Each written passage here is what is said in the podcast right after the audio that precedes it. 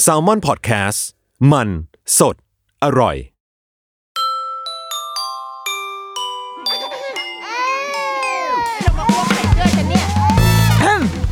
เดอะรุกี้มัมคุณแม่มือสมัครเลี้ยงกับนิดนก สวัสดีค่ะ สวัสดีค่ะ เดรุกอุ้ยมีเสียงคนอื่นมาด้วยปกติรายการเราจะมีฉันแค่คนเดียว แต่ว่า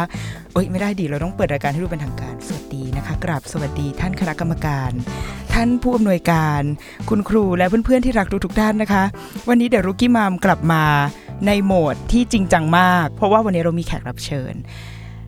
ยังไม่บอกว่าเป็นใครเดี๋ยวก่อน จะขอเท้าความก่อนปกติเนี่ยช่วงหลังๆเนี่ยก็จะเริ่มแบบว่ามีคนฟังอะ ส่งหัวข้อที่แบบอยากให้เราพูดในรายการอะไรอย่างเงี้ยเข้ามาเรื่อยๆเว้ยซึ่งมันก็มีทั้งหัวข้อที่จริงจังและไม่จริงจังแบบบางคนก็บอกว่าเอ้ยแบบเนี่ยจะไปเที่ยวญี่ปุ่นทำไงดีอะไรอย่างเงี้ยอะไอ้พวกเนี้ยเราเราแบบแชร์ได้ใช่ไหมคือมันไม่ใช่ความรู้อะแต่มันเป็นประสบการณ์อย่างเงี้ยเราแชร์ได้ เพราะว่าเราก็ไม่ใช่คนที่มีความรู้ แต่หลังๆ มันเริ่มแบบ เห็นกูเป็นใครทำไมแบบทำไมกูถึงจะต้องรู้เรื่องเหล่านี้อะไรเงี้ยบางคนแบบว่าถามมาเกี่ยวกับ เนี่ยถ้าเกิดว่าลูกเราร้องไห้จะส่งผลต่อสมองส่วนหน้าและระบบประสาท อะไรเอ่อซิลิบรัมในหัวหรือเปล่าอะไรเงี้ย ซึ่งแบบโอ้โห การที่กูเรียนสายวิทย์มาสามปีไม่ได้ทำให้ ฉันจำอะไรได้เลยอะไรเงี้ยเนาะก็เลยคิดว่าเฮ้ยแต่คำถามพวกเนี้ยมันมีประโยชน์นะ อยากตอบอะไรอยากหาคำตอบให้เออแล้วก็มันมาเรื่อยๆว่ะ มันมันแบบมันมีคำถามทำนองเนี้ยมาเรื่อยๆ เลยคิดว่า อยากจะมีเทปหนึ่งที่รวบรวมเอาคำถามเหล่านี้ค่ะ มามาเคลียร์ให้ เพราะว่ามันจะได้แบบจบในหนึ่งตอนอะเหมือนแบบ เอาพาคนที่เขารู้มา แล้วก็มาตอบตอบตอบตอบตอบตอบวันเนี้ยก็เลยมีแขกพิเศษอันน่าจะทราบกันแล้วแหละ เพราะว่าวันก่อนเราได้แชร์ไว้ในเพจใช่ไหมขอเสียงนะคะปรบมือต้อนรับใครปรบมือว่ากูนี่แหละปรบขอเสียงปรบมือต้อนรับครูเมย์ค่ะ สวัสดีค่ะ นี่เสียงครูเมย์มานะคะ ก็คือดูเป็นแบบเป็นฝ่ายเทพกูเหมือนเป็นฝ่ายมารนะคะ คือครูเมย์นะคะ คุณครูเมริสายอดมนดบนะคะ คุณครูครูเมย์เป็นเจ้าของเพจ ตามใจนักจิตวิทยาตามค่ะใจนักจิตวิทยานะคะ ซึ่งคำจำกัดความของครูเมย์นักจิตวิทยาเป็นเขาเรียกอะไรอะความ specialist อะไรอย่างเงี้ยเหรอมันคือด้านไหนคะค่ะก็นักจิตวิทยาเนี่ยก็จะมีหลายด้านเนาะถ้าของครูเมย์ก็จะเป็นด้านเด็กและครอบครัว แล้วก็เป็นลักษณะของการปรับพฤติกรรม แล้วก็การเล่น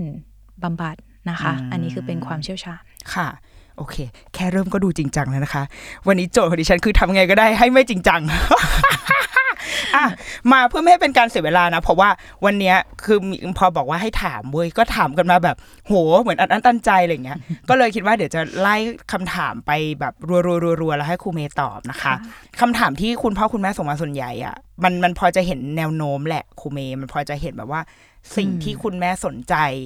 ซึ่งมันก็มันก็สอดคล้องกับช่วงวัยของลูกด้วยอะไรเงี้ยเนาะค่ะแต่ว่าคำถามที่ยอดฮิตมากที่เราได้รับมาทั้งจากหน้าเพจในช่องคอมเมนต์แล้วก็ในอินบ็อกซ์เนี่ยเป็นเรื่องการนอนอืมอะดังนั้นวันนี้เดี๋ยวจะว่าเรื่องการนอนก่อนอีกการนอนเนี่ย วันก่อนก็มีคนแบบอินบ็อกซ์มาเว้ยบอกว่าให้เราแบบแชร์เรื่องเรื่องที่เราฝึกลูกนอนอะไรเงี้ยเดี๋ยวอันนั้นเอาไว้ที่หลังนะแต่ว่าวันเนี้ยมาเอาแบบในเชิง fact ก่อนนะคะ อันแรกนะ คุณแม่ลูกอายุประมาณสองขวบครึ่งนะคะ มีสองคนเลยนะ เคสคล้ายๆกันค่ะค่ะ เป็นวัยสองขวบครึ่งถึงสามขวบ เขาบอกว่าลูกอะบางทีตอนนอนอะจะร้องไห้ขึ้นมา แบบว่า เออว้าวว้าวว้าวขึ้นมาเราก็แบบกระแทกมือขาแรงๆ เหมือนละเมอ ดังนั้นเราเข้าใจว่าน้องน่าจะไม่ได้ตื่น คือค่ะคือน่าจะแบบว่าเอออมมาเป็นชาวร็อกแบบหนึ่งแล้วก็รับนอนต่ออะไรเงี้ยเนาะอืมคุณแม่ก็เลยอยากรู้ว่ามันเกิดจากอะไร แล้วก็ เออมันสามารถป้องกันได้ไหมแล้วเราว่าสิ่งที่คุณแม่กังวลมากมากไปกว่าไอการเกิดจากอะไรอะไรเงี้ยมันคือแบบมันจะส่งผลในระยะยาวกับลูกหรือเปล่าเราว่า คนเป็นแม่มันจะมันจะชอบแบบเนี้ยคือ คือจะแบบว่ากูไม่ได้กังวลแค่หนึ่งสองสามเฉพาะค่ะหน้าละแต่จะชอบคิดถึงอนาคตแบบลูกจะมีปัญหาหรือเปล่าอะไรเงี้ยอะอืมคนเป็นแม่มันอย่างนี้แหละประสาทค่ะนะคะ แต่ว่าอะแต่ดีแล้ว ดีแล้วไงเป็นผู้แบบนอย เพราะว่าเราก็เป็นมันจะแบบมันจะน้อยง่ายอะอะดังนั้นครูเมย์คิดว่าอย่างไรคะ ค่ะ ในเด็กอายุ 2.6 เนาะมันก็จะเลยวัยที่เขาจะต้องมาตื่น เหมือนเด็กเล็ก เหมือนเด็กทารกและ 2.6เนี่ยเป็นวัยพลังเยอะมาก เพราะว่าเขาเพิ่งอยู่ในขั้น ถ้าเป็นตามพัฒนาการเนี่ยเป็นขั้นที่เขาเริ่มใช้มือใช้เท้า วิ่งเล่นสำรวจ แล้วก็อยากใช้ร่างกายให้มากที่สุดอืมใช้ร่างกายในการทดลองต่างๆ แต่ทีนี้เนี่ยถ้าเด็กที่เขาพลังงานเยอะแล้วในช่วงระหว่างวันก่อนนอนเนี่ยเขาอาจจะไม่ได้ใช้พลังงานจนหมด ก็มีผลทำให้เขาเหมือนพลังงานที่สะสมอยู่ในระหว่างวัน มันก็ไปโผล่ในตอนกลางคืนได้เช่นกัน ก็อ๋อเป็นคือในเหมือนแบบแบตลักไม่ษหมณะดที่แบตไม่หมด หรือว่าอ่าเขาก็ยังมีบางอย่างที่เหมือนร่างกายยังต้องการที่จะยัง alert อยู่อ่ายัยังถูกกระตุ้นอยู่ดังนั้นอ่าถ้าเด็กที่ละเมอเนี่ยก็จะมี 2 สาเหตุด้วยกันหนึ่งคือ อาจจะใช้พลังงานไม่หมด อย่างที่ 2 ก็คือเขาอาจจะประสบความรู้สึกบางอย่างที่คับข้องตันใจในระหว่างวันว่าเขาไม่ได้รับการตอบสนองตรงนั้น เช่นเด็กอาจจะอยากที่จะวิ่งอ่าอยากที่จะทำอะไรแล้ว เหมือนอาจจะโดนห้ามเยอะ หรืออย่าว่าวิ่งไม่พอแล้วกลับบ้านอะไรอย่างหว่าเงี้ยอาจเขาอาจจะต้องอยู่ในห้องเรียนมากมากกว่าอืมการที่จะได้ไปวิ่งเล่น เด็กบางคนก็เข้าเนอร์เซอรี่หรืออะไรอย่างนี้เนาะบางสาเหตุก็เกิดจากการที่เขาเจอเรื่องบางเรื่องในชีวิตที่เขาไม่เข้าใจแล้วก็รู้สึกว่ามันมันคับข้องอยู่ในใจเขาแล้วเด็กเล็กเนี่ยเขาไม่สามารถอธิบายบอกเราได้ว่าเออหนูกลัวอันนี้นะ หนูโกรธหนูไม่พอใจเรื่องนี้ บางทีเขาก็ เก็บเข้ามาข้างในได้เหมือนกันขาแบบไม่ได้โทรไปปรึกษาพี่อ้อยพี่ช็อตได้เหมือนพวกเราเขาเขาอะไม่อย่งงี้สามารถที่จะสาธยายสิ่งที่อ่าเกิดขึ้นกับเขาได้ ดังนั้นอ่าทางแก้เนี่ย ขอพูดในการครอบคลุมไปเลยค่ะเนาะหนึ่งก็คือในเด็กวัยสองปีขึ้นไปจนถึงก่อน6ปีนะคะ ให้เขาได้วิ่งเล่นให้เต็มที่เนาะแล้วก็ได้เล่นกิจกรรมเคลื่อนไหว ให้ออกแรงอย่างน้อย 180 นาทีก็คือ2ชั่วโมงต่อวันอืมถึงสาม3ชั่วโมงเลยทีเดียว2ชั่วโมงนี่คือก็ขั้นต่ำเนาะคุณแม่อาจจะซอยไม่ใช่ว่า2ชั่วโมงนี่ยาวมึงปรืดวิ่งไปเลยมึงไม่ใช่วิ่งไปสาไม่ใช่ชั่วโงไม่ใช่เออเออเอออาจจะแบ่งว่าเออเช้าสักชั่วโมงหนึ่งเย็นสักชั่วโมงหนึ่งกลางวันสักครึ่งชั่วโมงชั่วโมงหนึ่งอะไรอย่างเงี้รยวมค่ะรวมทั้งวันอะอ่าให้เขาได้เคลื่อนไหวใช่เคลื่อนไหวในค่ะที่นี้คือไม่ได้ต้องเป็นการวิ่งด้วยปะไม่ไม่จำแค่เป็นเดินค่ะเดินเดิเดินนหรือไปว่าหยิบจะเป็นเล่นอะไรอย่างเงี้ยปีนป่ายเล่นชิงช้าให้มันได้ใช้เคลื่อนร่างกายเคลื่อนไหวอ่าเนาะแล้วก็ที่สำคัญคือเป็นลักษณะการเคลื่อนไหวที่เขาได้ได้เคลื่อนไหวด้วยตัวเอง ไม่ใช่คำสั่งลูกอ่าไปสกอตจัมป์อย่างเงี้ยไม่ใช่อาจจะไม่ให้เขาใช่ทำเองใช่ค่ะตามอย่างที่เขาอยากทำมันก็เหมือนการฝันของผู้ใหญ่ปะเอ่อในผู้ใหญ่เราอาจจะมีอะไร เพิ่มเติมซับซ้อนอ๋อกว่านั้น เพราะว่าเรื่องของความรู้สึกเนี่ยมันก็จะซับซ้อนขึ้นไปตามประสบการณ์และอายุเนาะอืมแล้วก็ที่สำคัญคือเด็ก 2.6 เนี่ย สมองเขาในส่วนของเหตุและผลเนี่ยยังพัฒนาได้ไม่เต็มที่ค่ะเขาใช้ส่วนสัญชาตญาณและอารมณ์เป็นหลักอืมดังนั้นเวลาเขาเจอเหตุการณ์อะไรเนี่ยเขาอาจจะยังคิด ในเชิงนามธรรมไม่ได้ว่าอ๋ออันเนี้ยมันไม่เป็นเหตุการณ์ที่ไม่ได้น่ากลัวนะ เป็นเหตุการณ์ที่เขาล้อเล่นหรือว่ามอ๋อออะไรแบบนี้แต่สำหรับผู้ใหญ่เราเข้าใจ แต่กับอืมเด็กเนี่ยเขาแปลความหมายเป็นขาวไม่ก็ดำมันไม่มีเทาอืๆมอืมเหมือนตัวเอกต้องดีเวอร์ หรือว่าตัวร้ายก็ร้ายไปเลย ไม่มีอืมคำว่าร้ายแบบร้ายแบบเขาก็มีส่วนดีนะอ่าอะไรอย่างเงี้ยอ่าคือความเข้าใจนามธรรมเขายังไม่ถึงขั้นนั้นค่ะพอตรงนี้เนี่ยเขาทำให้เขาตีความเหตุการณ์ในชีวิตที่เราผู้ใหญ่เราบอกว่าเอ้ยมันก็เรื่องธรรมดาอืมแต่สำหรับเด็กมันมันเป็นเรื่องอาจจะหนักหนาหนักหนาสำหรับเขาเนี่ยกว่านั้นอ่าฮะดังนั้นนอกจากออกไปวิ่งเล่นแล้วสองคือพ่อแม่ก็รับฟังลูกแล้วก็อืมชวนเขาพูดคุยถึงเหตุการณ์ที่ลูกเผชิญ ถ้าเขา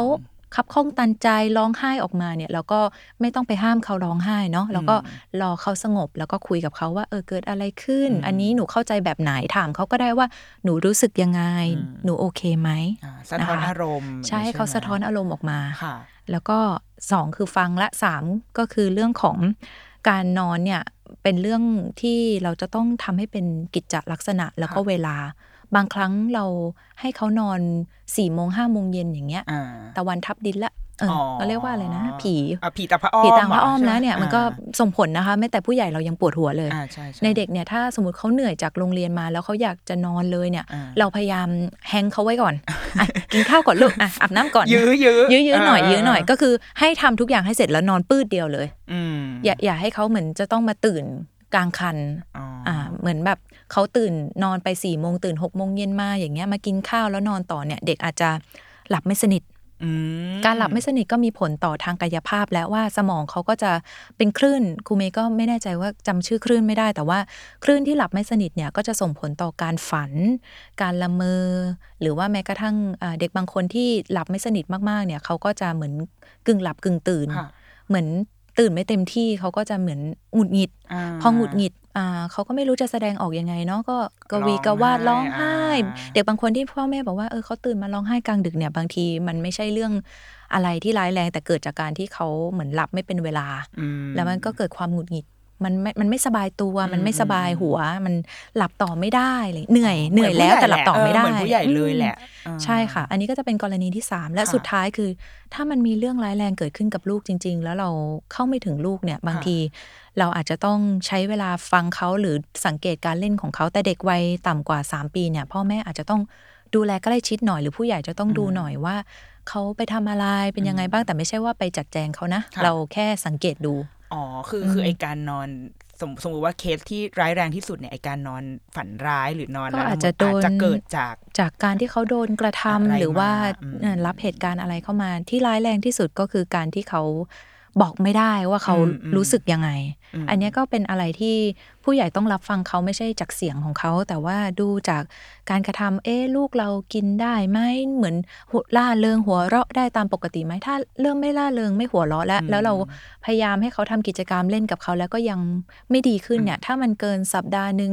บางทีการปรึกษาคุณหมอหรือว่าปรึกษาผู้เชี่ยวชาญอาจจะเป็นทางออกที่ดีค่ะที่สุดนะคะอ๋อเพราะว่ามันอาจจะอืมมันอาจจะเป็นอะไรที่เราเราอาจเราไม่บเราไม่รู้ว่ามันเกิดละอะไรขึ้นอืมเราที่สำคัญคืออย่าอย่าจ่ายยายานอนหลับให้ลูกเองอันนี้อ๋ออ๋อบอกบอกเลยเด็ดขาดว่ายาแก้พงแก้แพ้แก้น้ำมูกเนี่ยบางทีพ่อแม่บอกให้ลูกกินเพื่อให้เขาหลับจริงเหรอสนิทอ๋ออ่ายังก็ไเคมียมีไเคยมีกรณีที่ไเคยถามเข้ามาเหมือนกันจริงว่าให้ลูกอ๋อกินยาลดน้ำมูกเนี่ยค่ะจะให้เขาหลับ จะดีไหมอะไรเงี้ยเออเออเขาหลับไม่สนิทมา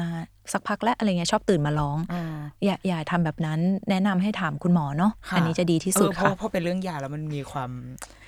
แล้วเราคิดว่าเออยาลดน้ำมูกลูกเรื่องโสลูกก็มันกินอยู่แล้ว ถ้ากินอ่าเขาก็หลับสนิทดีนะคะ ให้เขากินได้ไหมอะไรเงี้ยอ๋อแล้วมันแล้วเป็นทีสารนี้เคมีเนาะมันใช่เราไม่ใช่รู้พอตัดปัจจัยพวกนี้ออกแล้ววิธีการเตรียมลูกนอนก็มีผล บางอ่าคนก็ให้ลูกเล่นต่อสู้ก่อนนอนแบบเอาฟัดกันอะไรอย่างเงี้ยอะค่ะว่าแต่ว่าพ่อแม่อาจจะคิดว่าเออนี่ไง เป็นการอืม burn ไงเป็นการ burn burn คือแคลคือ burn burn เนี่ยเหมาะสม แต่ว่า burn ก่อนนอนเนี่ยไม่ใช่ มันอ่าเหมือนกับว่าเรา เหมือนผู้ใหญ่เราถ้าไปตื๊ดตื๊ดก่อนนอนอ่าเหมือนไปผับก็นอนอย่างเงี้ยไม่มันก็ก็ไม่ไม่หลับไม่หลับค่ะอ่าเพราะสมองเราเหมือนเป็นคลื่นวิทยุเรา มันมันเหวี่ยงไปเหวี่ยงมาอ่าสักพักหนึ่งเอาเขานอนเนี่ย ในสมองมันก็เหมือนกับมันก็ยังทำงานเป็นอืมเหวี่ยงไปเหวี่ยงมาอยู่ มันยังไม่พร้อมยังไม่พร้อมที่จะนอนจริง ๆ ใช่ค่ะ ก็เตรียมความพร้อมการนอนเปิดไฟสลัวอ่าอาบน้ำอุ่น อะกินนมนอนอ่าเปิดอ่านนิทานอะไรอย่างเงี้ยค่ะ เปิดเพลงละระบายอะไรอย่างเงี้ยก็นนอย่างคุณแม่เขาบอกว่าเขาอ่านก่อนนอนเขาอ่านนิทานแล้วนะ แต่ว่าน้องก็ยังตื่นมาร้องแบบตีหนึ่งตีสี่ตีห้าอะไรเงี้ยก็ต้องย้อนกลับไปดู การใช้ชีวิตอันอื่นแหละอ่าว่าอ่าในในชีวิตประจำวันน้องเนี่ยนอนเป็นเวลาไหมอ่าแล้วก็มีการที่เขาได้ปล่อยพลังงานเต็มที่หรือเปล่าอืมวิ่งเล่นเต็มที่ไหมแล้วในระหว่างวันเนี่ยเขาได้เจออะไรหรือเปล่าอืมอะถ้าตัดตรงนี้หมดแล้วน้องยังร้องอยู่เนี่ยอ่าวิธีการที่เรารับมือได้แรก ๆ คือถ้าน้องร้องเราก็ อ่าอุ้มเขานอนพาเขานอนรูปหลัง ตบหลังเบาๆ แล้วก็บอกเขาว่าอ่าไม่เป็นไรแม่อยู่นี่นอนนะอืมก็แค่ให้เขารู้สึกปลอดภัยอืมนะคะ ไม่ต้องไม่ต้องเหมือนโมโหตามลูกว่าลูกว้ายขึ้นมาลูกอะไรนอนนอนวะอะไรอย่างเงี้ยอะไรอย่างเงี้ยคือบางทีเขาไม่ได้ตั้งใจนะอ่าอ่าเด็กไม่ได้ตั้งใจเราก็อย่าไป เราเรารู้แหละเราโกรธอยู่ข้างในว่าเอ้ยเราจะนอนเออนี่มันเวลานอนของชาติอย่างเงี้ยใช่ก็อะไปรูปหลังลูกนอนกล่อมนอนหน่อยตบก้นเบาๆอะไรเงี้ยแล้วก็บางบางบ้านอาจจะใช้เปิดเพลงแบบ เบาค่ะๆให้เขารู้สึกว่ามันเป็นสถานการณ์ที่มันไม่เงียบจนเกินไป อืมไม่งั้นมันอาจเหมือนจะกลัวกลัวๆมันเงียบอ่ามันมันมืดอะไรหรืออย่างมืงี้ดก็เปิดอ่ามันจะมีไฟเด็กเล็กอะไรเงี้ยอ่าเปิดโคมเล็ก ๆ ให้เขารู้สึกว่ามันไม่ได้มืดจนเกินไปค่ะนะ แล้วก็นอนไปกับเขากอดเขานอนอ่าอ่าโเคอันนี้ก็เป็นวิธีการแก้แต่ว่าถ้าสุดท้ายแล้วมันเกิดขึ้นเรื้อรังเหลือเกินหลายสัปดาห์เหลือเกินพบแพทย์ก็น่าจะเป็นคำตอบที่ดีที่สุดนะคะแพทย์เนี่ยคือเป็นคุณหมอเด็กธรรมดาหรือว่าเป็นจริงๆต้องกุเป็ลนจิต ถ้าจิตถ้าเป็นวิทยกุมารแพทย์เนี่ยก็อาจจะให้คำปรึกษาในเรื่องของอ่า biological เป็นเชิงกายภาพว่าค่ะเออลูกเนี่ยมีอะไรที่เขามีภาวะอะไรเอ่อในภาวะร่างกายอะไรในร่างกายไหมเพราะว่าเด็กอืมบางคนเนี่ยอ่ามีมีภาวะบางอย่างอย่างเช่นอ่าอย่างเด็กที่มีสมาธิสั้น หรือว่าอ๋อเด็กที่เขาอ่ามีความบกพร่องบางอย่างในสารเคมีในสมองเนี่ยค่ะเราบอกไม่ได้ว่าเป็นโรคอะไรเนาะอืมมันก็มีหลายโรคซึ่งอืมมีผลต่อการนอน เด็กอืมเด็กที่มีภาวะแบบเนี้ย มีหลายโรคมากที่มีผลต่อการนอนอืมแม้แต่ในผู้ใหญ่เองขนาดโรคซึมเศร้าโรคหวัดโรคไมเกรนโรคอะไรมันก็มีผลต่อการนอนเหมือนกันอ่าดังนั้นเรา ถ้าเราไม่แน่ใจเราไปหาคุณหมอเนี่ย เราจะได้วินิจฉัยตรงจุดค่ะว่าลูกมีภาวะอะไรหรือเปล่าในร่างกายที่เขาต้องการความช่วยเหลือ ซึ่งตรงเนี้ยเราช่วยไม่ได้เนี่ยค่ะคุณหมอจะได้อ่าช่วยอาจจะเริ่มต้นที่กุมารแพทย์ปกติใช่ก่อนค่ะแล้เรื่องวก็เรื่องทางกายก่อนอ่าอ่าทางกายปกติดีน้องไม่ได้มีปัญหาอืมอะไรเลยเนี่ย เราก็ จิตแพทย์ก็ได้อ่าหรือถ้าไม่ถึงขั้นจิตแพทย์ก็นักจิตวิทยาก็ได้นะคะอืมเพราะว่าเราก็จะมี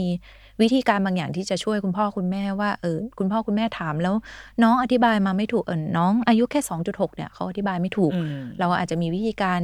ทดสอบเขาอืมมีมีสังวิเกธีตการพฤติเล่กรนรมอ่าเพื่อเพื่ออ่าดูว่าคเขาในมีใจอะไรค่ะ แต่สุดท้ายแล้วการเล่นและการให้ความรักสม่ำเสมอเนี่ยจะช่วยให้เขาค่อย ๆ ดีขึ้นค่ะเพราะว่า 2.6 เนี่ยมันเป็นช่วงปรับตัวด้วยเด็ก ที่อยู่ในช่วง terrible two พอดีอืมอืมเขารู้สึกว่าตัวเองคับข้องใจเหมือนโดนห้ามเยอะมาก วัยเนี้ยจะเป็นวัยที่วัยรุ่นมากเลยอะวัยเป็นวัยวัยทองของน้องเนาะเออเออเออเออเป็นวัยที่เด็กจะรู้สึกแบบงุนง่านรู้สึกอ่าโอ๊ยไม่ได้อ่าดั่งใจคือเขาโดนขัดใจเยอะอืมจากแต่ก่อนเขารู้สึกว่าอะไรก็ได้เพราะฉันพูดไม่ทันอ่าฉันอะไรก็ได้ ฉันตอบสนองไม่ทันแต่เดี๋ยวเนี้ยเขาไวเดี๋ยวนี้สู้ได้แล้วว่าสู้ได้แล้วแล้วสุดท้ายเราก็สอนเขามันก็เป็นหน้าที่พ่อแม่ที่ต้องสอนเขาแล้ว เขาก็เหมือนยังปรับตัวไม่ค่อยได้ดีกับสถานการณ์ที่มันเปลี่ยนไปค่ะมันก็ส่งผลต่อการนอนได้เหมือนกันาอาจจะรอนะคะรอดูรอเวลา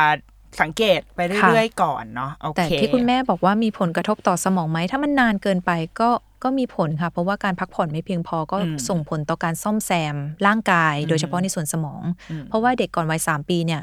อ่าพวกสารอ่า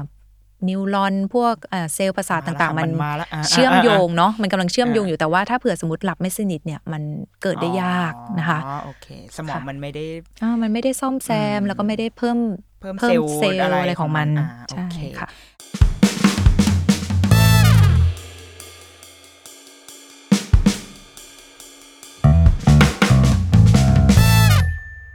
อะ ไป move on ไปที่เรื่องที่สองอันนี้ก็มีคนถามมาเยอะเหมือนกัน แล้วก็เป็นคำถามที่เราสมมติเวลาเราไปพวกงานที่มีแบบแม่และเด็กอะไรเงี้ย ก็จะต้องมีคำถามแบบเนี้ยมาแทบจะทุกเซสชันเลยเว้ยคือ เรื่องการงดมือดึกหรือการแบบตัดใจให้ลูกอะนอนเอง เพราะว่าปกติเนี่ยอะหนึ่งหนึ่งถึงสองเดือนแรกเนี่ย แม่จะต้องเป็นคนช่วยให้ลูกนอนอยู่แล้วค่ะเข่าเต้าอืมกินขวดหรืออะไรก็ตาม แต่ว่าพอถึงจุดหนึ่งมันจะต้องลูกจะต้องนอน move on ด้วยตัวเองเลยนะลูก แล้วก็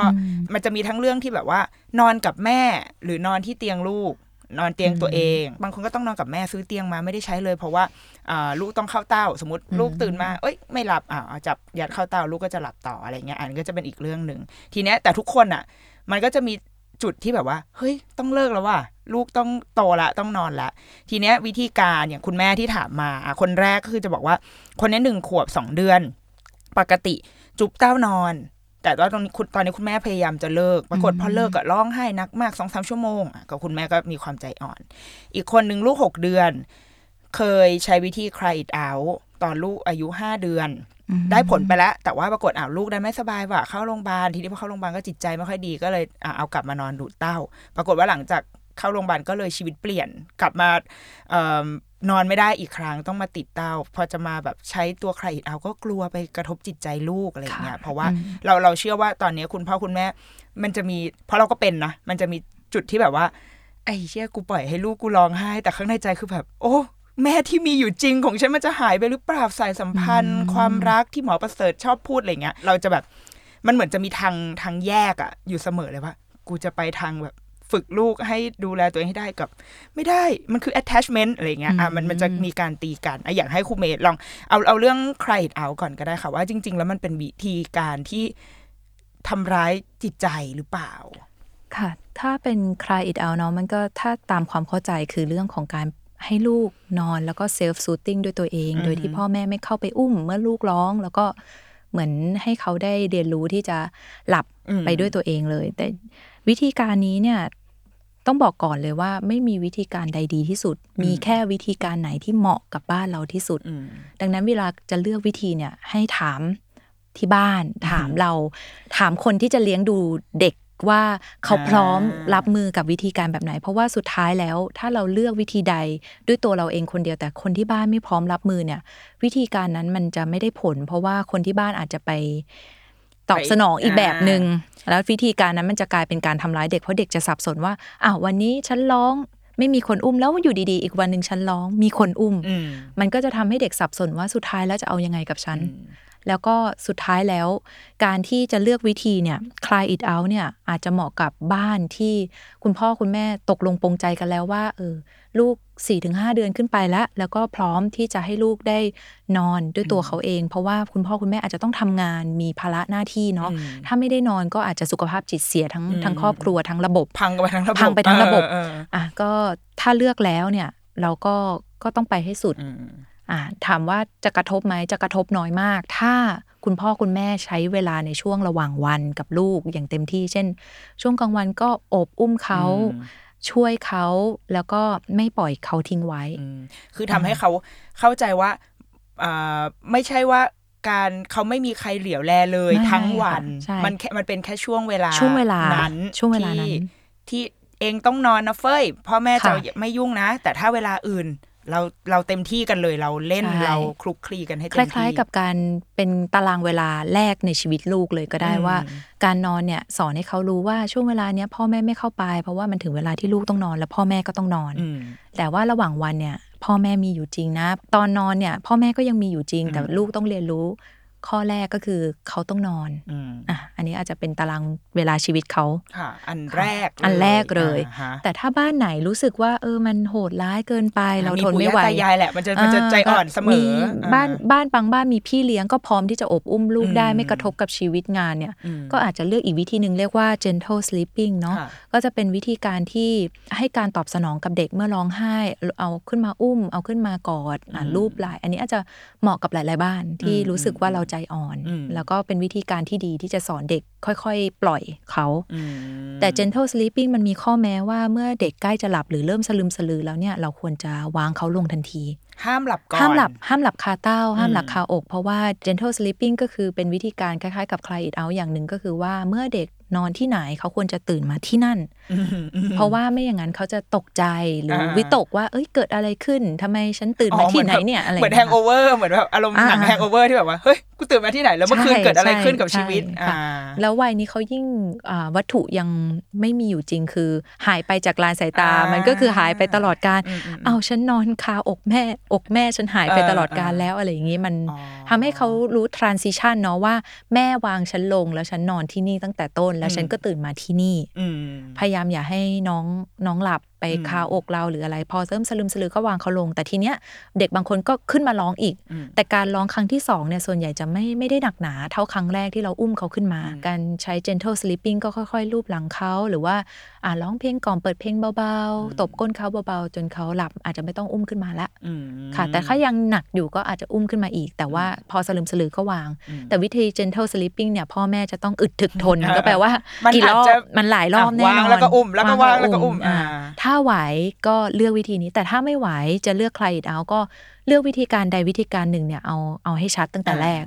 เพราะว่าไม่อย่างนั้นเด็กจะสับสนอย่างที่บอกไป ซึ่งการสับสนเนี่ยทำร้ายเขามากกว่าการเลือกทางใดทางหนึ่งอีก แล้วก็ถ้าเรากลัวว่าเราทำร้ายเขาเขาเนี่ยเราต้องคิดถึงในแง่ความเป็นจริงว่า เราปล่อยให้เขาเนี่ยเหมือนอุ้มขึ้นมาตลอดเนี่ย เราจะ ปล่อยให้มันเป็นแบบเนี้ยจนถึงเมื่อไหร่ยิ่งนานอืมนจะความยึดติดยิ่งมันก็จะยิ่งมากอืมแล้วก็จะยิ่งทำร้ายเขาหนักกว่าเดิมเพราะสุดท้ายเราให้เขาไปตลอดชีวิตไม่ได้อืมอืมมันก็จะถึงจุดหนึ่งเด็กบางคนถึงสองสามขวบอย่างเงี้ยค่ะค่ะมันกลายเป็นว่ามันหนักหนากว่าอ่าแล้ว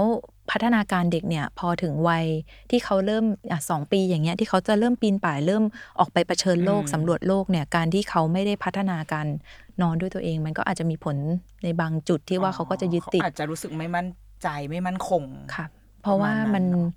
มันเนอะมันไม่ได้ถึงขั้นไม่มั่นใจไม่มั่นคง แต่ว่าการที่เราให้เขาทำในตามศักยภาพที่ลูกทำได้ในวัยของเขาเนี่ย ซึ่งการนอนด้วยตัวเองอาจจะเป็นศักยภาพอันแรกอืมที่ลูกทำได้เนี่ย มันก็จะเป็นบันไดขั้นต่อไปอืมค่ะ อย่างนี้อย่างนี้เขาเรียกว่า deadline เหรอหรือว่าวัยที่เราคิดว่า เพราะบางทีเราว่าพ่อแม่หลายคนค่ะจะคิดว่า เดี๋ยวโตแล้วจะง่าย อะไรอย่างเงี้ยดังนั้นอะอืมก็เลยจะปล่อยไปก่อนโอ้ตอนนี้ยังเล็กอะยังแบบยังต้องกอดกันอยู่อะไรอย่างเงี้ยอืมแล้วก็เอ้ยเดี๋ยวรอให้โตก่อนแล้วเดี๋ยวค่ะค่อยค่อยคุยกัน แต่พอพอฟังจากครูเมย์แล้วมันมันเลยกลายเป็นว่าเฮ้ยจริง ๆ เรารอให้โตไม่ได้ หรือเปล่า ดังนั้นอายุที่ที่ควรที่จะแบบ นอนเองได้อะไรเงี้ยมันควรอยู่ที่เท่าไหร่บางคนก็เริ่มตั้งแต่4ี่ถึงหเดือนแล้วนะคะค่ะแต่ว่าถ้าถามความพร้อมเนี่ยต้องถามความพร้อมทางใจของคุณพ่อคุณแม่ว่าไม่ใช่ลูกไม่ใช่ลูกไม่ใช่ลูกตัวแม่ด้วยแหละพ่อแม่อ่าลูกพร้อมไม่พร้อมเนี่ยอาจจะต้องกลับย้อนกลับไปด้วยว่าหนึ่งคือลูกเราเป็น difficult child เป็น slow to warm up หรือ easy child บางที easy child เนี่ยสี่ถึงห้าเดือนก็อืมเบ็ดเสร็จละอ่าแต่ว่าบางคนปรับตัวช้าหน่อย ก็อาจจะสัก หลังจากนั้นไม่นาน แต่ถ้า difficult child ก็อาจจะต้องให้เราเนี่ยทำใจเยอะอ่าอาจจะคลายทำใจกันเป็นเยปีอะเลยๆคนะลายกันเป็นปี แต่ว่ามันก็ทำได้ไม่มีอืมเด็กคนไหนทำไม่ได้นะคะอืมแต่ว่าพ่อแม่จะต้องสตรองต้องเข้าก่อนอื่นคือต้องเข้าใจลูกก่อนว่าเข้าใจลูลูกกเป็นว่าเด็ลูกกไทเป็นป์แบบไหไหนนใช่แล้วก็ให้ลองกะเวลาดูว่าอะถ้าโดยเฉลี่ยแล้วถ้า easy ใช้นี่คือเขาก็จะเร็วหน่อยก็อ่าสี่ถึงห้าเดือนก็ได้แล้วค่ะแต่บางคนก็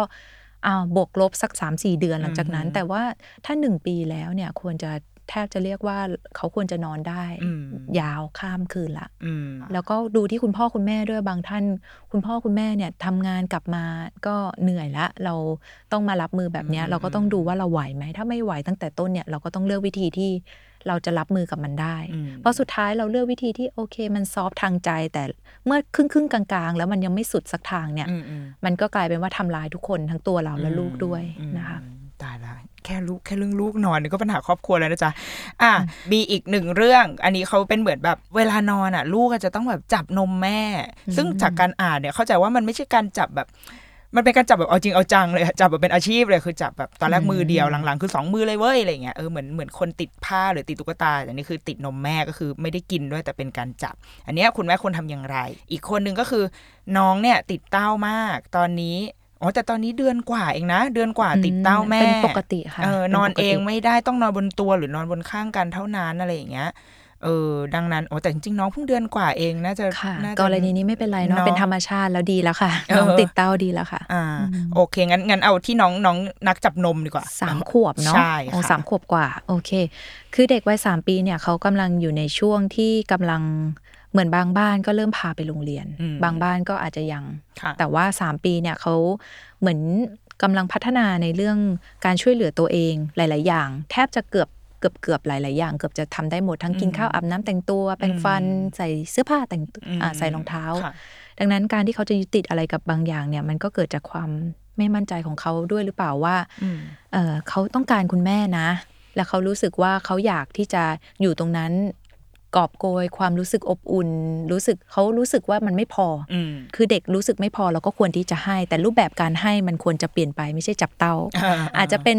การเล่นกับลูก การกอดรัดฟัดเหวี่ยงอืมหรือว่าการที่ใช้เวลาอยู่กับเขาในช่วงระหว่างวัน จนเขาเรียกว่าอิ่มเนาะอ่าแล้วก็ให้เขาได้ฝึกการที่ได้สัมผัสอย่างอื่นแทนเต้านมแม่ แล้วก็ อาจจะใช้สิ่งนั้นเป็นสัญลักษณ์แทนคุณแม่อืมอาจจะมีผ้าห่ม มีตุ๊กตาหรือว่าบางทีหมอนข้างอ่าบางคนก็จะใช้คำว่าอะไรนะตุ๊กตาเน่าหรือมีอะไรแบบนี้ อันเนี้ยผ้าเน่าถ้าในผ้าเน่าวัยสามปีเนี่ยถ้าเขาจะใช้ก็ใช้ได้ แต่ก่อนจะยื่นให้เขาใช้เนี่ยก็ควรจะตกลงกับเขาไว้ว่า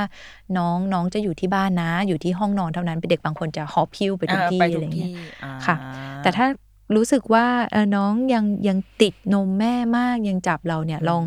ลองสอนเขาช่วยเหลือตัวเองมาก ๆ ถ้าเด็กพัฒนาการช่วยเหลือตัวเองได้ระดับหนึ่งเขาจะมีความมั่นใจอืมีความมั่นใจว่า อ๋อ ฉันพึ่งพาตัวเองได้นะ ฉันมีอืมความสามารถแขนขาฉันใช้งานได้อืมฉันหยิบนมได้เองอ่ากิกินข้าวได้เอง อันเนี้ยจะพัฒนาความมั่นใจของเขาไปเสริมสร้างส่วนที่เขาขาดว่า ฉันต้องพึ่งพาคนอื่น มันเหมือนกับเขา เขาเอาเวลาไปทำอย่างอื่นดีกว่ามาจับนมแม่อะไรย่งอันนี้ปะเขาบอกว่าเป็นว่าตอนนอนมันเป็นเหมือนเป็นนิสัยเนาะอ๋อดังนั้นตรงเนี้ยเป็นเป็นลักษณะหนึ่งที่ว่าอาจจะต้องปรับที่คุณแม่ด้วยว่า ในเมื่อมันไม่เหมาะสมอืมเราก็บอกเขาได้ว่าหนูจับอย่างอื่นได้ค่ะแต่ว่านมแม่เนี่ยไม่เอานะอืมโอเคไหมครับอะไรอืมแล้วก็ให้เขาได้จับอย่างอื่น เออเอออันนี้อันนี้อยากถามในแบบ เราไม่แน่ใจว่าคุณแม่เขาจะ นึกนึกไปถึงเรื่องนั้นด้วยหรือเปล่า เพราะว่ามันมันมันอาจจะเป็นลูกชายกับแม่ด้วยอ๋อแล้วด้วยวัยอันอันนี้เราอาจจะคิดเองค่ะเพราะว่าถามเผื่อด้วยว่าเออเราอยากรู้ว่าเด็กอย่างเงี้ยสามขวบเนี่ยค่ะเขามีความเข้าใจในในทางเพศด้วยอืมแบบมากขนาดไหน เพราะว่ามันแม่ลูกแหละ แต่ว่าเราไม่รู้เกิดโตขึ้นห้าหกอืมขวบไปยังมาจับนมแม่อยู่อะไรเงี้ยมันมันอาจจะมีความแบบเฮ้ยมันใช่เปล่าวะแล้วก็เขาจะมองภาพนม มันเป็นยังไงอะไรเงี้ยค่ะความเข้าใจค่ะในเรื่องเพศของเด็กมันควรจะเป็นยังไง คือในวัยสามถึงห้าปีเนี่ยถ้าตรงกับจิตวิเคราะห์เนาะถ้าอืมทำเป็นเป็นพัฒนาการจิตวิเคราะห์เขาเรียกว่าปมโอดิพุสถ้าลูกชายห่วงแม่อะไรเงี้ยอ่าโอดิพุสก็คือแบบเออผู้ชายคนอื่นอย่ามายุ่งกับแม่ฉันนะอ่าฉันห่วง เพื่อนผู้ชายจะมาจับแม่ฉันฉันจะห่วงมากอะไรเงี้ยลูกก็จะห่วงแม่อืมแบบบางทีก็จะแบบ ไม่อยากให้คุณพ่อเข้ามาใกล้คุณแม่ เพราะตัวเองจะอืมครอบครองไว้นมของฉันคนเดียวอะไรอย่างงี้นมได้แล้วเต้านี้ของฉันคนเดียวพ่อบอกไม่เคยเป็นของฉันมาก่อนนะโอเค ก็อันนี้ก็ก็มีผลเหมือนกันอ่าแล้วก็ระดับอ่าขั้นพัฒนาการอีกขั้นหนึ่งของเขาเนี่ยมันตรงกับเรื่องของ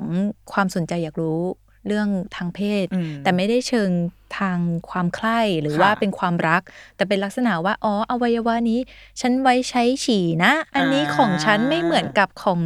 ผู้หญิงอืมอ่าอืมมันเป็นความสนใจว่าเออเขาเป็นเขาเป็นวัยที่สำรวจร่างกายเพื่อจะใช้งานร่างกาย ดังนั้นเขาก็ต้องสนใจอยู่แล้วว่าไอ้ส่วนเนี้ยที่มันปกปิดไว้ตลอดเนี่ยเออมันมันมีอะไรแล้วบางทีมันจับแล้วมันรู้สึกดีอืมอ่าพ่อแม่อาจจะเข้าใจว่าเออน้องช่วยตัวเองหรือเปล่าคะ หรือว่าอะไรไม่ถึงขั้นไม่นั้นไม่ถึงขั้นนั้นค่ะคือน้องเขาแค่รู้สึกดี รู้สึกว่ามันอบอุ่นปลอดภัยอืมแต่ทีเนี้ยมันไม่เหมาะสมดังนั้น วิธีการที่ดีที่สุดคือเราไม่ไม่ต้องไปว่าเขาหรือว่าไปเพ่งเล็งกับ พฤติกรรมตรงนั้น แต่ว่าเมื่อเห็นลูกทำแล้วก็แค่อ๋อไปเราไปทำอย่างอื่นการจับมือเขาไปทำอย่างอื่น หรือว่าจับมือเขาถ้าเขาจับเต้าเราก็จับมือเขามาโอบกอดเราเป็นตรงอืมเอวแทน หรือว่าให้เขาทำในสิ่งที่เหมาะสมอืมแต่เราไม่ได้ไปห้ามเขาว่า เออ อันนี้รู้ไม่ได้นะ เราอธิบายให้เขาฟังได้ว่ามันคืออะไรนิทานก็มีมากมายอืมที่สามารถอธิบายเด็กได้ว่า อันนี้เป็นอวัยวะส่วนนี้ไว้ทำอะไรของคุณแม่ไม่มีเหมือนหนูนะ ค่ะ แล้วก็การติดเต้าในเชิงของการสัมผัสเนี่ย บางทีถ้าวัยสามปีนี้เราเราควรที่จะบอกลูกได้ชัดเจนเลยว่าหนูหนูจับตรงอื่นได้ แต่ตรงนี้ไม่ได้นะครับอืมแล้วที่สำคัญเป็นการถือโอกาสสอนเขาด้วยว่า ถ้าใครจะมาจับอืมก็ของหนูในส่วนที่เป็นส่วนต้องห้ามไม่ว่าจะเป็นหน้าอกอวัยวะเพศก้นเอวหรืออะไรอย่างเงี้ย ส่วนขาอ่อนขาหนีบเนี่ย ไม่ควรนะอ่าอันนี้เราไว้ดูแลกันอืมในครอบครัวหนูอืมจับได้ แม่ช่วยทำความสะอาดได้ แต่ว่าข้างนอกก็ไม่ควรละอืมให้เขารู้จักกันเขาเลยกปกป้องใช่ค่ะตัวเองค่ะและรวมถึงไม่ไปจับของคนคนอื่นคนอื่นด้วยด้วยอ่าอ่าเด็กวัยสามขวบบางทีก็เห็นไปเปิดกระโปรงกันอ่าจับของเพื่อนเล่นกัน อันเนี้ยก็เกิดจากความอยากรู้ แต่ถ้าอืมเราให้ความอ่าให้ความรู้กับลูกอย่างเหมาะสมเขาก็จะค่อยๆ ลดอืม ความอยากลงแล้วเขาได้ดูแลมันอย่างถูกต้องด้วยอืมนะคะค่ะโอ้โออัเคนนี้ดีอะอันนี้เป็นความทุกข์ใจของคุณพ่อบ้างค่ะ เราว่าเราว่าน่ารักมากเลยนะ คือนอกจากคุณแม่แล้วว่าอืม อันนี้เป็นคุณพ่อว่าคุณพ่อบอกว่าสามจุดสี่เท่ากันเลย สามจุดสี่ขวบไม่ใกล้ๆยอมให้เอ๊ะหรือจริงๆเป็นพ่อแม่วะส่งกันมาคนละไอเคาอะไรอย่างเงี้ยป่าวะ ลูกสามจุดสี่ขวบ ไม่ยอมให้พ่อนอนบนเตียงเดียวกันแต่ปกติลูกนอนฟูกข้างค่ะ ๆ แต่ปรากฏว่ามีช่วงแบบชีวิตเปลี่ยนอะไรก็ไม่รู้อะอะแม่เอาลูกขึ้นมานอนด้วย และหลังจากนั้นมาพ่อก็เลยไม่เคยได้กลับขึ้นเตียงตัวเองอีกเลย ตายแล้วชีวิตพ่อ พ่อก็เลยต้องนอนอยู่บนฟูก แล้วพ่อเนี่ยจะมาเล่นแบบว่า แบบแกล้งเล่นเอ้ยขอนอนด้วย อีลูกก็ไล่พ่อกลับอืมคุณพ่อก็เลยคงเกิดความแบบ นั่นที่มันที่ที่ที่ฉันเก่าเคยยืนใช่ ที่อยากยืนตรงนั้นเป็นเพลงของน้ำชาดังขึ้นมาทันที มันเคยเป็นที่ของฉันนั่นเมียกูอะไรอย่างเงี้ยเออค่ะแล้วก็เลยเลยคงมีความรู้สึกว่าอ่าทำไมทำไมลูกถึงไม่ให้ แล้วก็ทั้งทั้งๆที่เวลาไปนอนโรงแรม นอนกันสามคนนอนได้ อืมแต่พอกลับมาที่บ้านมันเหมือนพื้นที่นี้มันกลายเป็น ที่ของแม่กับลูกไปแล้วอย่างเงี้ยแล้วเงี้ยเขาจะทำยังไงดี มันเป็นเพราะอะไรมันเป็นเพราะลูกห่วงแม่ หรือว่าเป็นเพราะเขาอยากได้พื้นที่ของเขาหรือหรือยังไง แล้วค่ะแก้ยังไงดี ก็เหมือนเมื่อกี้เลยที่บอกไปว่าเด็ก 3-5 ปีเนี่ยความรุนแรงของปมโอดีพุสกับอืมอีเล็กตราอืมเนี่ยค่อนข้างรุนแรงคือโอดีพุสคือลูกชายห่วงคุณแม่อ่าแล้วอีเล็กตราก็คือลูกสาวห่วงคุคุณณพ่ออ่าอ่าก็ถ้าถ้าเราเข้าใจตรงนี้ปุ๊บเนี่ยเราสามารถที่จะเหมือนเราอะควรที่จะถ้าเราเป็น พ่อเนาะแล้วลูกชายเราค่ะสามารถสร้างสายสัมพันธ์เป็นแนวพันธมิตรได้ว่าเรามาช่วยปกป้องคุณแม่กันอ่าโอ้โหตายแล้วอ่แล้วก็เล่นกับเขาแล้วก็สร้างความสัมพันธ์กับลูกชายดีๆ อันเนี้ยอืมถ้าเขายิ่งหวงเราต้องยิ่งสร้างความสัมพันธ์ดึงเขามาเลยอ่าใช้เวลาอยู่กับเขาเข้าใจเขาให้ทำให้เขารู้สึกว่าอ๋อ เราพวกเดียวกันเราพวกเดียวกันนะเว้ยอ่าเราพวกเดียวกันทีมพิทักษ์แม่อะไรอย่างงี้ใช่อ่าหรือคุณลูกสาวก็ต้องคุณแม่ก็มามาลูกสาวแม่จะมาสอนให้อะมาไรช่วยกันเงี้จัดเออแกพ่อแกไปมีใครเอ้ยคนใหม่อะไรเงี้ยใช่พยายามทำให้เขาเป็นพวกเดียวกับเราอ่าแล้วทีเนี้ยพอพอเขาเล่นสนุกกับเรามากๆ เนี่ย เราพูดคุยกันได้ว่า รู้ไหมบางทีพ่อก็อยากอยู่กับแม่ เหมือนที่ลูกก็อยากอยู่กับแม่เหมือนกัน เราผัดกันได้ไหมลูกอะไรเงี้ยแล้วเราก็คุยกับเขาดีๆ ว่า เออเนี่ยคืนคืนเนี้ยพ่ออยาก ใช้เวลากับแม่อ่าช่วงนี้ลูกนอนฝั่งนี้ได้ไหมผัดกันผัดกันเออเออเออเออเอออ่าอ่าอ่าอันนี้ก็คือขึ้นอันนี้คือเมื่อเมื่อเหตุการณ์มันเกิดไปแล้ว แต่ว่าค่ะถ้าเหตุการณ์ยังไม่เกิดลูกยังไม่ได้แย่งพื้นที่ยึดครองอืมตรงนั้นเนี่ย เราควรจะสอนลูกว่าเออตรงไหนเป็นที่นอนของเขายกเว้นว่าคุณแม่บางท่านบอกเออเอาให้ลูกมานอนตรงกลางเนี่ยแหละอันนี้ก็ขึ้นอยู่กับการตกลงของคุณพ่อคุณแม่ ว่าจะจัดพื้นที่ยังไงให้เหมาะสมนะคะ แต่จริง ๆ แล้วเด็กควรจะมีพื้นที่การนอนเป็นของตัวเองหรือเปล่า ถ้าถ้าแบบอืมในในทาง ขึ้นอยู่กับวัฒนธรรมด้วยนะคะ เพราะว่าอืมบางถ้าบางวัฒนธรรมเนี่ยเด็กก็อยู่แยกห้องมาตั้งแต่แรกเกิดจนอืมโตเลย เพราะว่าอืมเขามองถึงว่าผู้ใหญ่จะทำกิจของผู้ใหญ่เนี่ยอืมเด็กก็จะได้ไม่ต้องมามาไม่ไม่มาไม่ไม่รับรู้เออเออเออตื่นมาแล้วแบบอุ๊ยอะไรเออเออเออเด็กอาจจะตกใจอ่าแต่ว่าพ่อทำร้ายแม่หรือเปล่าอ่าเอออะไรอย่างเงี้ยใช่ใช่อืมอ่าอะดังนั้นเขาก็เลยเหมือนป้องกันเอาไว้เลยอืมว่าเออละเราก็ให้ลูกนอนส่วนลูกอะไรอย่างเงี้ยค่ะแต่เขาก็จะมีลำโพงหรืออะไรฟังเสียงลูกแล้วค่ะลูกเป็นอะไรเขาก็จะรีบไปหา หรือว่าบางคนอืมก็จะตั้งเตียงลูกไว้ใกล้ๆแต่ด้วยวัฒนธรรมไทยเนาะก็จะนอนฟูกเดียวกันอืมกอดกันกลมอ่าอาจจะมีการประนีประนอมกันบ้างว่า โอเคอ่าถ้าลูกอยากนอนกับแม่นะ ลูกนอนฝั่งนี้แม่แม่นอนตรงกลางแล้วพ่อนอนอีกฝั่งหนึ่งอ่าแต่ถ้าคุณแม่บอกอืมอืมฉันทำไมถึงต้องเป็นเอฉันอฉันต้องนอนตรงกลางเนี่ยอ่าฉันไม่สะดวกเนี่ย ก็อาจจะต้องใช้ใช้วิธีการที่อย่างที่บอกไปผัดกันอืมอะอันนี้อาจจะเป็นวิธีการที่ดีที่สุด แต่ถ้าลูกไม่ยอมผลัดเนี่ยสร้างสายสัมพันธ์กับลูกเยอะๆ อันนี้เป็นคำตอบที่ดีที่สุดของคุณพ่อเนาะว่า ให้ลูกรู้สึกว่าเราเป็นพวกเดียวกันอืมและเขาจะรักคุณพ่อมากอืมแล้วเขาจะเห็นคุณพ่อเป็นไอดอลและทีเนี้ยเราก็จะพูดอะไรเขาจะฟังมากขึ้นอ่าทีนี้แม่จะไม่มีอิสระขึ้นมาทันที แม่จะแบบว่าฉันจะไปแบบเดินเฉิดฉายที่ไหนก็จะมีลูกแล้วเพราะมันแท็กทีมอันนี้อันนี้ได้ผลจริงๆ เพราะว่ามีบ้านที่แนะนำไปแต่อันนั้นเป็นคุณลูกสาวห่วงค่ะคุณพ่อออ่าฮะแล้วอ่าก็บอกให้ลูให้คุณแม่เนี่ยเล่นกับลูกเยอะๆพอปรากฏ ทำอืมลูกก็เหมือนฟังคุณแม่มากขึ้น แล้วเขาก็ยอมนะอืมยอมแล้วก็บอกคุณแม่ผัดกันนะคืนนี้ของหนู คืนพรุ่งนี้ของคุณแม่ คุณพ่อก็จะได้ผัดกันนอนกับลูกสาวกับคุณแม่อ่าพ่อก็แฮปปี้แฮปปี้ไปอ่าพ่อก็เลยสร้างตัวละครผู้หญิงขึ้นมาอีกหนึ่งคน พาผู้หญิงคนเข้าบ้านมันเป็นทีมลูกสาวกับแม่ก็โอเคอ่าเรื่องการนอนสุดท้ายละคือค่ะเขาถามสั้นๆเลยว่า การฝึกลูกนอนหลับเองจำเป็นมากอืมน้อยแค่ไหน เหมือนจะเป็นการแรปอัพเรื่องการนอนเลยแหละอะอ่าจำเป็นไหมก็ คิดว่าจำเป็นนะคะ เพราะว่าอ่าเราก็ต้องทำงานเราก็ต้องใช้ชีวิตเนาะถ้าเผื่อสมมติว่าลูกนอน เราต้องพึ่งพาเราตลอดเนี่ยอืมมันจะมีปัญหาในลักษณะที่ว่าระยะยาวเราจะล้าเราจะเหนื่อยอืมแล้วจะมีปัญหากับอารมณ์ คุณพ่อคุณแม่ในกลางวันอืมระหว่างวันว่าเราก็จะปรีดง่ายอืมดังนั้นถ้าเรานอนพักผ่อนไม่เต็มที่เนี่ยปัจจัยแรกเลย เราก็อืมควรจะนอนพักผ่อนให้เต็มที่ดังนั้นการที่ลูกนอนได้ด้วยตัวเองเนี่ย มันก็ช่วยตัดปัญหาอย่างอื่น ไปอีกเยอะทั้งเรื่อง การจัดการอารมณ์นี่เรายังไม่ได้พูดถึงการจัดการอารมณ์ การพาลูกสงบ การพาลูกกินข้าว แต่งตัวอาบน้ำแปรงฟันอ่าๆถ้าเราอีกมากมายอีกมากมายอืมถ้าถ้าเรื่องเนี้ยเราตัดปัญหาได้ก็คืออมการสอนให้ลูกได้นอนด้วยตัวเองเนี่ยอืมก็จะช่วยเราให้มีกำลังใจในการอืมสอนเรื่องอื่นๆอีกมากนะคะ แล้วถ้าในมุมลูกสมมติว่าเขาเป็นแบบไม่ไม่ได้เหมือนนอนโดยจะต้องมีตัวช่วย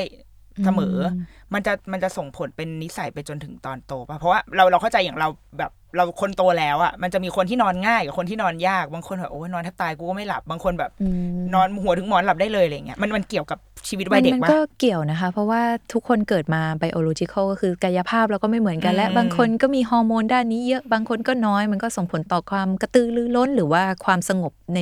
แต่ละคนก็ต่างกันอืมเด็กแต่ละคนก็จะมีพื้นฐานทางอารมณ์ต่างกันอืม ถามว่าจะแก้ได้ไหมอ่ามันแก้อาจจะยากแต่ว่าความที่ว่าสภาพแวดล้อมสามารถเข้าไปมีผลได้ถึง 50% 50%คือกายภาพ 50%คือสภาพแวดล้อมอืมมันก็ช่วยกล่อมเกลาแล้วก็ทำให้ลูกเนี่ยอ่าใช้ชีวิตง่ายสุขง่ายขึ้นทุกข์ยากขึ้นเหมือนกันอืมมันขึ้นอยู่กับการเลี้ยงดูด้วยค่ะนะคะ โอเค เดี๋ยวตอนเนี้ยเรายังมีคำถามอยู่อีกเยอะมาก แต่ว่าเราว่ามันนานเกินไปแล้ว อยากให้แบบว่าคุณแม่แบบไปพักผ่อนกันก่อน แล้วเดี๋ยวอาทิตย์หน้าเราจะมาถามครูเมย์ต่อนะคะ ให้มันจบลงในวันนี้ก่อนเนาะขอขอกูไปแบบไปฉี่ไปขี้อะไรกันบ้างเนาะโอเคงั้นก็งั้นวันนี้ขอบคุณครูเมย์นะคะเดี๋ยวเจอกันอาทิตย์หน้าสวัสดีค่ะ สวัสดีค่ะ